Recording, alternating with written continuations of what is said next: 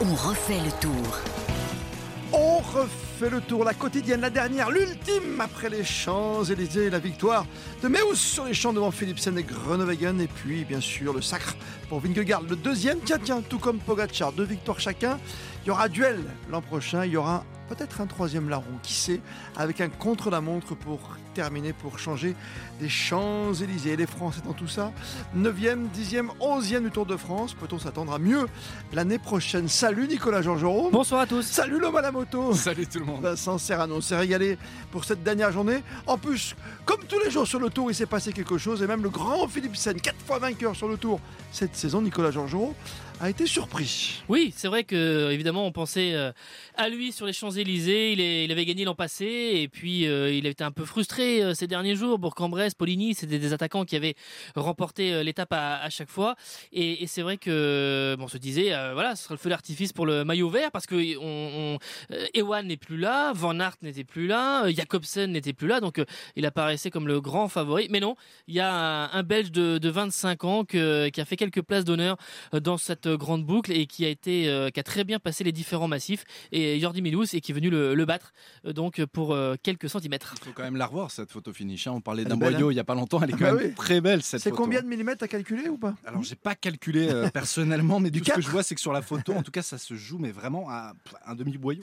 Ah ouais, un petit bout de Oui, il, y a une jante, il y a une jante de vélo et on- c'est à peu près la même chose qu'il y avait l'autre jour. Mais pas plus encore. Donc on est à, à quelques, millièmes de seconde. En tout cas, il se fait surprendre parce que finalement, Philipsen, quoi, il joue Groenewegen, il se dit tiens, il va vouloir sa victoire cette saison, comme il a déjà gagné en plus hein, euh, sur les Champs-Élysées, faut pas l'oublier, Groenewegen. Et il voit pas, mais où sur le côté On peut se dire ça ou pas? Oui, on peut, on peut se dire ça, clairement. Et puis de toute façon, on peut aussi se dire que Philipsen avait un peu la pression. hein. Euh, on l'a senti sur ces euh, dernières étapes, justement, comme le disait Nicolas, où il pensait qu'il allait pouvoir s'imposer. Il a fallu qu'il fasse euh, de lui-même euh, voilà, ce truc un peu bizarre de, de gendarme dans le peloton pour dire bah non, Oui, toi tu pars raison. pas, Mm. euh, toi tu restes ici. Et au final, bah, ça, je pense, oui, qu'il n'a pas vu Jordi. Il n'a pas vu Jordi Meus qui s'impose aujourd'hui donc devant Philipsen et Groenewegen dans ce sprint. Le petit Cocard, Brian Cocard, termine septième de ce sprint. Devant, tout devant, il y avait Pogacar qui a encore tout tenté et Vingegaard, lui, qui a traîné en, en- en fin de peloton et qui a- s'est même permis de lâcher l'affaire hein, avant la fin. Avec toute l'équipe. Avec euh, oui, bah, alors Pogacar à deux reprises, euh, déjà dès le début, sur- quasiment sur le circuit euh, final où il a pris euh, comme ça quelques longueurs d'avance, euh, avec 10-15 secondes euh, sur le peloton. Il a, il a retenté une deuxième fois, euh, euh, comme c'était la, la toute fin avec beaucoup de panache quand on était dans le dernier tour pour euh, se dégager du, du peloton. Et puis pour Vingegaard, ben oui, là aussi on a senti assez rapidement euh, sa, sa volonté, c'est-à-dire d'être euh, aux alentours de la 90e, centième place dans le peloton, de prendre aucun risque. Et puis Ouais. plus les tours passaient, plus il était entouré de ses équipiers pour ensuite se relever et finir. Et, et, et avec cette- ces images que l'on voit maintenant assez souvent de, de passer ensemble en équipe euh, la ligne d'arrivée. C'est un défilé. Ce qui est un petit peu dommage pour Christophe Laporte, le, le sprinter de la Jumbo. Qui a- raison, qui a, zappé. qui a- qui a pas forcément pu jouer le sprint. Alors est-ce qu'il en avait envie ou pas? Oui, l'idée Mm. c'était de rester tranquille et de pas risquer une chute, une chute bête comme ça dans, dans les derniers hectomètres. Tadej Pogacar, maillot blanc, deuxième, qui a, qui a subi encore une fois, on le rappelle, un, un- un coup de massue terrible. Il a fallu se remettre. Il n'a pas vu arriver Il gagne hein. sur la 20e étape et sur la 21e, la dernière, pour dire regardez, je suis en train de me, me remettre de tout ça, Oui. un petit coup de panache et montrer le maillot et montrer qu'il est là, quoi, qu'il est déjà sur le chemin Mais du retour. c'est dans son habitude quand même, Nicolas Georgerot, de, de faire un numéro. C'est presque une classique aujourd'hui pour lui. Oui, c'est sûr, de, de toujours d'être dans l'action, dans la réaction, de, de se montrer, d'être euh, euh, finalement d'être dans une forme de, de, de vélo total, de cyclisme euh, total. C'est et pas de pour nous prendre déplaire, ça hein. pour euh, non, mais bien sûr. Et puis le public adore. Ça, c'est évident que cette personnalité-là, le public euh, la trouve très attachante. Un peu moins, et on n'a pas arrêté d'en parler pendant trois semaines, d'avoir moins ce côté avec, euh, avec Vingegaard, euh, complètement différent, beaucoup plus froid. Il me vient cette question finalement. Est-ce qu'il en fait pas un petit peu trop, Pogacar, tout le reste de l'année? Ou même là, on en a déjà parlé dans ce podcast hein, sur RTL, bien sûr. On en refait le tour, de faire des sauts périodes dans la piscine, de faire des blagues avec des croissants et des baguettes. euh, Non, je pas- réponds. non, alors, vas-y, vas-y. Non, je réponds à ta question par une Ouais. autre question, Christophe. C'est quand la dernière fois que tu as vu sur les Champs-Élysées un deuxième du général attaqué comme ça? Euh, avec Bernard Hinault et Zotmelk Ça fait longtemps, hein Oui. Ça fait longtemps. Je sais pas. Après, c'est chaque, chaque sportif a sa personnalité pour évacuer la pression, pour, é- pour évacuer les coups durs. Peut-être que Tadej Pogacar a besoin de ça justement pour se sortir de la course, penser à autre chose et se dire que de toute façon, tout ce qui compte, c'est quand on est sur le vélo. Hmm. Il a envie de faire plaisir aussi, peut-être, à son public. Oui, oui. Alors après, Sur sa façon de euh, courir. Non, mais sur sa façon de courir, euh, là et là, on, on va sur la question de fond, c'est-à-dire est-ce qu'il doit vraiment modifier sa façon de courir. Euh, et il y a une réflexion qui est, qui est entamée parce que euh, gagner la Flèche wallonne, gagner l'Amstel, gagner le Tour des Flandres au printemps, euh, c'est déjà un sacré pic de Non, forme mais à là, ce il y a blessure cette année. Tu Et, pas et- et là, il y avait, mais oui, mais très clairement, quand il voit que Vingegaard a la façon de Froome, euh, quasiment ne, ne, ne Oh, bah, se la concentre Sky, la que, que, Hein. que sur euh, la victoire euh, sur le Tour de France, bah, il va falloir euh, sans doute s'économiser un peu. hein. Il va devoir un petit peu euh, réviser ses plans. Mais quand tu as Très 24 certainement. ans justement et que tu te rends compte que tu as le, le plus gros taux de pourcentage de, de, de- de victoires par jour de course euh, et que tu vois que tu fais un début de saison énorme, euh, est-ce que tu, tu- tu n'en profites pas pour justement rester dans cette lancée-là à 24 ans et te dire ben, je, je vais faire un carton plein? Oui, Ah, parce que lui, euh, il il y a veut- eu la blessure et forcément il il, a veut eu rien s'interdire. Il veut, il veut effectivement euh, gagner euh, plein de monuments, gagner un paquet de, Oui. de classiques. C'est- évident. Il prend toutes les courses quasiment comme elles viennent et puis s'y s'y imposer. Mais face à une équipe euh, très organisée comme la Jumbo, face à un Vingegaard qui est très concentré sur euh, la victoire du Tour, Ménager ses efforts. bah, il, il va falloir peut-être qu'il réduise encore parce que si- s'il n'avait pas eu cette blessure, il y aurait eu encore des jours de course supplémentaires pour lui. Et donc, euh, On saura jamais. faudra- On saura jamais. En tout cas, il a pris un coup terrible, bien sûr, dans cette étape, euh, dans ce contre-la-montre, parce qu'il termine deuxième. Les deux extraterrestres sont devant Van Aert, quoi. Ils sont très, très loin devant. Il n'est pas mauvais, en plus, sur le contre-la-montre. Le lendemain, il y a le coup de massue qui le ramène à, à 7 minutes 29. Il s'en sortira jamais. Euh, Vingegaard, 29, parce qu'il y a des petites bonifs qui récupèrent hein, encore une fois au sommet euh, du Marstein hier.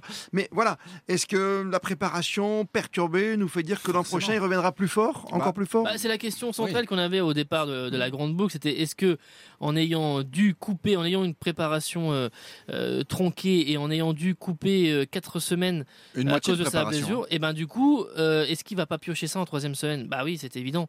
Et là, on a eu la réponse. Et c'est aussi pour ça que d'ailleurs, Vingegaard n'arrêtait pas de dire qu'il y aurait un écart en minutes, parce que la, la avait Bon, bien senti, préparé. Oh, ils ont senti senti, que ouais, de ouais. toute façon, euh, en troisième semaine, la, tr- la troisième semaine était tellement dure, tellement dure. Cette troisième semaine, on en parle déjà depuis la présentation du Tour en octobre dernier, Même eux, et qu'il allait ciblé. avoir des grands écarts. Le col de la Lose, il l'avait ciblé, il le, le dit. la Jumbo qui termine en plus meilleure équipe, mais euh, on retrouve sur le podium quand même un autre garçon, on trouve Adam Yates qui a, qui a joué son rôle, et on a vu une équipe plus forte que l'an dernier, parce que l'an dernier, quoi, l'épisode c'est les Granons, où il se fait attaquer de toutes parts et qu'il n'arrive plus à résister au bout du bout. Cette année, c'est simplement un homme contre un autre homme, c'est un homme et sa machine. C'est celle contre la montre qui fait le plus mal. hein. Ah ben ça bien sûr, euh, mais encore une fois, Tadej Pogacar fait encore un, un très bon contre-la-montre. Après, euh, il avait été, c'est pas qu'il n'était pas mieux entouré l'année dernière, mais l'équipe est peut-être plus forte aujourd'hui. UAE. Les coéquipiers Ah de, de c'est ça. Tadej Pogacar sont, meilleurs. Donc ça, ça a joué de la différence. Après, on se posait même la question au début de ce tour, est-ce que justement par rapport à cette préparation qui était tronquée, euh, est-ce que euh, finalement Adam Yates va pas jouer un, un rôle de co-leader? Bien sûr. Bon, il finit troisième. Et ce que, ce que fait UAE, en tout cas, sur la fin de ce tour, et notamment sur la, troi- troi- la, la troisième semaine, la dernière, c'est qu'ils ont réussi à accompagner euh, justement Tadej Pogacar pour lui permettre de, de remonter un petit peu. Et si on parlait du troisième homme, parce que là maintenant on est bien, on est à deux partout. On rappelle que Pogacar, ben, ça lui fait deux places de dauphin, que Vingegaard avait terminé également deuxième euh, quand Pogacar l'avait emporté la dernière fois. Ça veut dire qu'à deux partout, la balle est au centre, mais qu'il y a un garçon qui s'appelle Remco Evenpool qui va retrouver d'ailleurs Vingegaard euh, à la Vuelta, la logiquement. Vuelta, hein. ouais. Oui, c'est vrai que Vingegaard a annoncé qu'il allait faire la, la Vuelta avec, hein. avec Roglic. Hein. Le- Parce que on- évidemment c'est Roglic, mais c'est sûr que donc ça fait quand même une sacrée équipe euh, alignée. Et Mais tu veux avec- dire que le numéro 1, ce sera, ce sera Roglic sur le tour ou ce pour sera l'instant, sur c'est la oui, Vuelta? non, pour l'instant, oui, sur la Vuelta, le numéro 1 c'est Roglic. D'accord. Rappelons-nous que sur la première victoire sur le Tour de France de Jonas Vingegaard, à la base, le leader Oui, de la sûr. Jumbo, c'était Roglic. Bah, vu comme il avait perdu l'année d'avance dans la planche des belles filles, tu peux le comprendre aussi. non mais voilà, avec son 4 de travers, personne l'a oublié. Il s'est passé beaucoup de choses depuis de, de nombreuses années, mais c'est vrai que ça fait deux ans qu'on est gâté quand même. Le spectacle est au rendez-vous. Ce qui nous manque un peu, c'est de succès français. Tu vois, Victor l'a fait, c'est bien, mais c'est le deuxième jour. L'année dernière, c'était euh, Christophe Laporte, c'était juste avant la fin.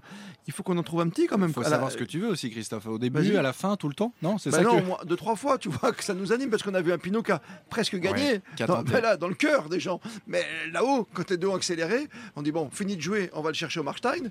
On a vu la différence, Nicolas. Mais on a moins C'est de pas le même vélo. on n'a pas de, on a, on a moins de coureurs français euh, attaquants, profil euh, d'attaquants. Euh, je vais rappeler juste ce, ce parallèle. hein. 2010, 6 victoires d'étape sur le Tour de France, Mmh. mais le premier 2010.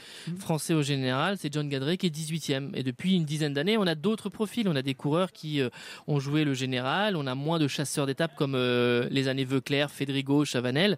Et donc, c'est- c'est autre chose. Donc euh, il, faut, euh, il faut mettre tout ça un petit peu en, parallèle et en perspective. Euh, mais c'est sûr que ça, reste insuffisant. Pocard fasse un peu mieux, mais on l'a déjà dit ici, c'est compliqué face à des équipes très bien armées. Euh, Godu doit prendre un petit peu plus d'initiative, un petit peu plus de, de, de- de moins subir, mais il a Une fait ce qu'il a pu. Il, bien, il a fait une Lafilippe. très belle troisième semaine. Il a fait une très belle troisième semaine. Il a fait un très bon chrono. À Courchevel, il est très bon Oui. aussi. Bon, et voilà, il y a encore des choses à Ça veut dire qu'il faut lui trouver quelqu'un parce que l'an prochain, il y aura pas Pinot sur le Tour de France. hein. Est-ce qu'il faut lui trouver. euh, Ou alors, il faut jouer la carte démarre au sprint parce qu'il n'y a plus de sprinter. hein. Bah, Desmar, déjà, il va changer d'équipe. Hein. Il sera plus sûr, la FDJ. Oui, bien Arkea, sûr. c'est la Et tendance, Il va, hein. aller, il, va, Mm. il va quitter la. Et euh, après. C'est sûr que pour Godu, il faut, faut l'épauler euh, davantage. Hein. Madois ne peut pas tout faire. Euh, Pinot ne, ne sera plus là. Il faudra aussi réfléchir donc, euh, du côté de cette équipe à, à la bonne tactique. Vous avez aimé ce tour, les enfants, pour conclure Oh Allez. oui. Oui, c'était formidable. Ouais, et toi, c'est ton premier, t'es tombé sur la bonne année aussi encore. hein, J'ai adoré. Adoré, c'était incroyable de A à Z. Merci, merci à la technique qui nous accompagnait, tous les- toute l'équipe de Bruno Loriot pendant tous ces podcasts que vous retrouvez avec plaisir pendant l'été, par exemple sur la plage, si vous voulez revenir sur Combloux, il y a un petit podcast qui va bien, Hortense Crépin. Euh, voilà, il y, a, il y a tout ce qu'il faut. Vous allez sur la plateforme, vous allez sur n'importe quel site, vous retrouvez le podcast On refait le tour, signé RTL. Salut Nico, merci pour ta confiance et Vincent Serrano. Merci à toi, Christophe. Talent sur la moto. À très vite. À très vite.